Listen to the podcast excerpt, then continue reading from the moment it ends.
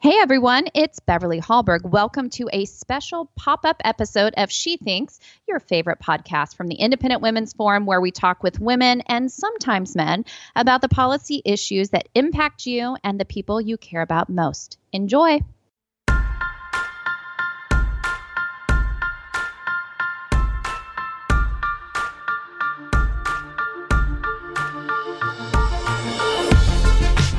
Hey everyone, I'm Julie Gunlock, Director of IWF Center for Progress and Innovation. And I'm joined here today by Angela Logomasini. She's an IWF Senior Fellow, and she's also a fellow with the Competitive Enterprise Institute, where she specializes in environmental risk, regulation, and consumer freedom. Since joining CEI in 1998, gosh, you've been there a long time, Angela. Her work has featured in Forbes, the Huffington Post, New York Post, and the Wall Street Journal, among other publications. You can see her on CNN, C- CNBC, C-SPAN, Fox Business, and dozens of radio shows, including programs on NPR, CNN Radio, and Radio America. Prior to joining CEI, Logomasini, oh, this is IT time reading your bio, Angela. Angela served as legislative assistant to U.S. Senator Sam Brownback of Kansas and was also an environmental editor for the Research Institute of America. Welcome, Angela. Angela is also a very good friend of mine. Welcome, Angela. Thanks for having me on your show, Julie. um, so, we are going to talk about what some people might consider uh, an obscure topic. Um, there's an, a, a, particular kind of chemical that's being, I would, you know, I would say sort of vilified um, in the media a little bit, but certainly by anti-chemical alarmist. Now, this is something that you have written about. Um, you've written an op ed about it, and you've done some work for IWF about it. Um, and I definitely want to hone in on that issue. I think it's a great example of how um, anti chemical uh, alarmism can really affect other industries, and in this case, the medical industry. Um, but I also want to talk to you a little bit, sort of get an update on what you're seeing in that activist area, the anti chemical activist area, um, sort of get an update on that. But let's start off by talking about um, this chemical called ethylene oxide. It is often shortened to EO, thank God. Um, and, and this is the one that we're going to focus we're going to focus on today. Again, I mentioned that you've written for IWF on this. You have a great Two Truths and a Lie, which is a fantastic feature that IWF has on ethylene oxide. Um, and before we talk, uh, get too deeply into it, talk to just tell our audience what is it? What is ethylene oxide? What are its uses? And why are people freaking out about it? Okay, so it's a gas, and it is very effective in sterilizing medical equipment. And because it's a gas, unlike other chemicals that are used to sterilize medical equipment, it can perforate all the nooks and crannies. It doesn't get the product wet, so you can pack your bandages and all other items ready to sail, and then you put them in these chambers, and they they pump the gas in. It sterilizes them, so they're sterile in the package, and it's pretty affordable, and it's been used for decades. It's also a chemical that's sort of naturally in the environment. If you smoke, there's ethylene oxide. If there's any kind of combustion, there's ethylene oxide. And the human body itself produces ethylene oxide. So you have it in your blood, and it's excreted through um, urination going to the bathroom, basically and uh, it's not a big problem at the levels you know in the environment and also in our bodies. And our bodies are very efficient at getting rid of it. But what ended up happening is so these medical plants, these facilities around the country, they've been doing it for decades, and there's teeny, um, tiny amounts that end up in the environment, not even barely measurable against whatever's already in the background. Okay, so it's not really a huge um, emission, and they are controlled. You know, they have regulations and all that. But EPA decided to do a study, and they put out this ridiculous study saying that it was dangerous at the zero, you know, point part per trillion, a very, very tiny amount, part per trillion, not billion, not million, but parts per trillion. And it's like, I know, can like I, can I just, can I, per. can I, just, can I just interrupt you right there? Because sure. honestly, frankly, I, I do cover scientific issues, but you are you are much more. Um, I think you you understand a lot. Of, you you focus on these issues a lot more, and I think you're you're you're incredibly good at sort of breaking this down. But parts per, I feel like it is, and I could be wrong here, but and I feel like this is an insane thing we're talking about, it's usually like the measure of safety. They usually talk about parts per billion. I see PP, ppb a lot, right? And and right, when right. you when you're talking about safety, is parts per trillion a new thing? I mean, because I yes, never actually, that. I, and I, you know, they, this, but is that a they used to talk about parts per million because that's all they could measure. So then they got really right. good at measuring. So then they started talking about parts per billion. So they started regulated at even lower, lower levels. Now we're looking uh, at parts no. per trillion. So the standard that EPA set was 0.1 part per trillion, which I believe it or not is 19,000 times higher than the amount that the human body makes. So you're talking about something really wow. ridiculous. Um, right. You know, so it's as It's well that- as Yeah, I mean, something that so your that body makes would have nineteen not thousand been- times more than than they're, that they're saying Okay, is so, uh, dangerous. and we're talking about me- we're talking about measurements that just because they're able to measure just because measurements have become you know much more sensitive they're they're able to measure that but you know it's all it, when I, I and I know I'm getting off topic here but I I No, always think about you know how my mother when I first had my children you know she I would say things like you know people are afraid of this or that right and my mom my mom would always say goodness how did how did I live this long right how did I and so, you know, if you think about now they're measuring it parts per trillion. Well, it's amazing anyone lived, you know, past birth, you know, um, years ago because, I mean, they're going to start measuring things at such tiny amounts. And if they find it, and we should talk a little bit about this because, you know, I, I sort of follow the anti-chemical activists um, in a, it, only as it applies to how, how, how, how consumers react to this stuff. And they Right, do right. something that is very, very smart.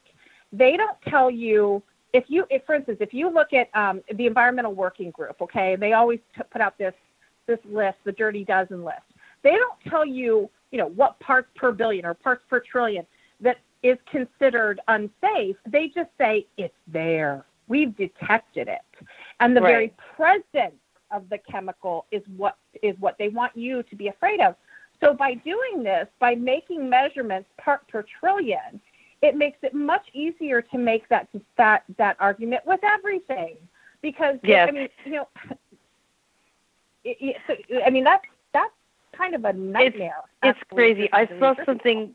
I, I don't remember exactly what it was. I saw something in the news recently, and it said it's a hundred. It's five hundred million times, uh, or five hundred million parts per trillion. And da, da, da. but I, you know, they made it sound like a big number. But then when you do the math and you do parts per million, it's like, oh, it's really, really tiny. It's not even a drop in a swimming pool. So they they play with the numbers to make them sound more scary. Um, they do it all the time, and then that's what's happened in this case. It's the dose that makes the poison. People have to remember: you eat broccoli, you're getting a little bit of arsenic from the environment, from Mother Earth, from the Earth's crust. You, you know, you get cyanide in your Brussels sprouts, but you don't die from it. So, because it's such a small right. amount. You know, a Right. glass of water I- could have multiple things in it, but they're so tiny it, it doesn't matter. But it, it's scary, and that's what's happened in this Well- case. And so they scare these communities because of this EPA junk science study. Right, right.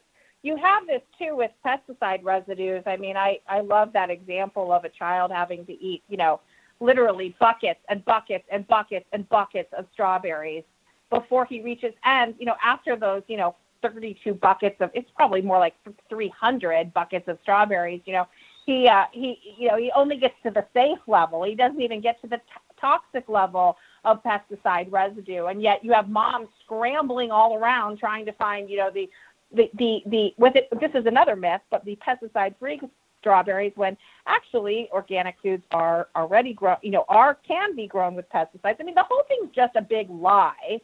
But with things like EO, you know, you, this is a serious, um, you know, it has serious medical uses. Um, Yes. and I, I, I could I, I could be wrong here, but I mean, isn't there a shortage or is there some problems with sterilizing medical equipment because of this Yes. act, these activists? Well, what happened is at the end of last year, the Food and Drug Administration. So what happened is, in 2018 and 2019, the scare campaign went out, and the Chicago Tribune created a real health scare in uh, outside Chicago in a few towns, with a series of articles saying people were going to get cancer, or they're going to get leukemia. So they actually shut down a facility outside Chicago in a town called Willowbrook. And then other areas started paying attention, and a bunch of about seven of these facilities shut down. And so FDA started issuing Wow. warnings. They they had a shortage of pediatric breathing tubes, and then in the fall they held a conference with some experts, and they were warning that if anything bad happens, say we had a pandemic, for instance, there was going to be a big problem Yeah. with medical supplies, and that's exactly what happened. So you had a the perfect storm, if you will, and then fortunately um, FDA was able to get these t- communities to open up most of the facilities. Only the one in Willowbrook is still not opened, um, and that will not be reopening. So they destroyed that one business.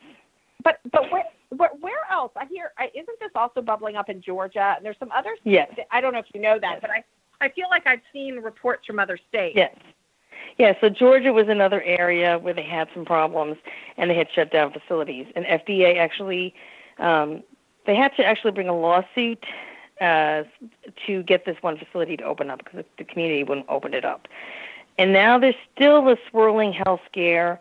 EPA is working, they've been monitoring. Background levels are still well below uh, levels of concern, but they're going to put out a regulation. They put out one to regulate the producers. Now they're going to put out another tightening uh, in 2021 of these facilities, but right now they're operational.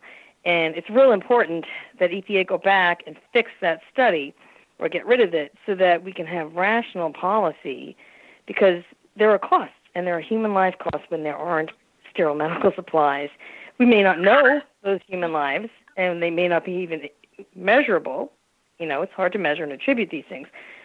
You say that they need to go back and they need to fix the study, or they need to correct the study, or they need to show the evidence and they need to present the evidence and certainly do better a better job of that. I mean, one thing I have always had a problem with is these agencies have a very do a very bad job of communicating this stuff to to the public. Although it is science and these things are confusing.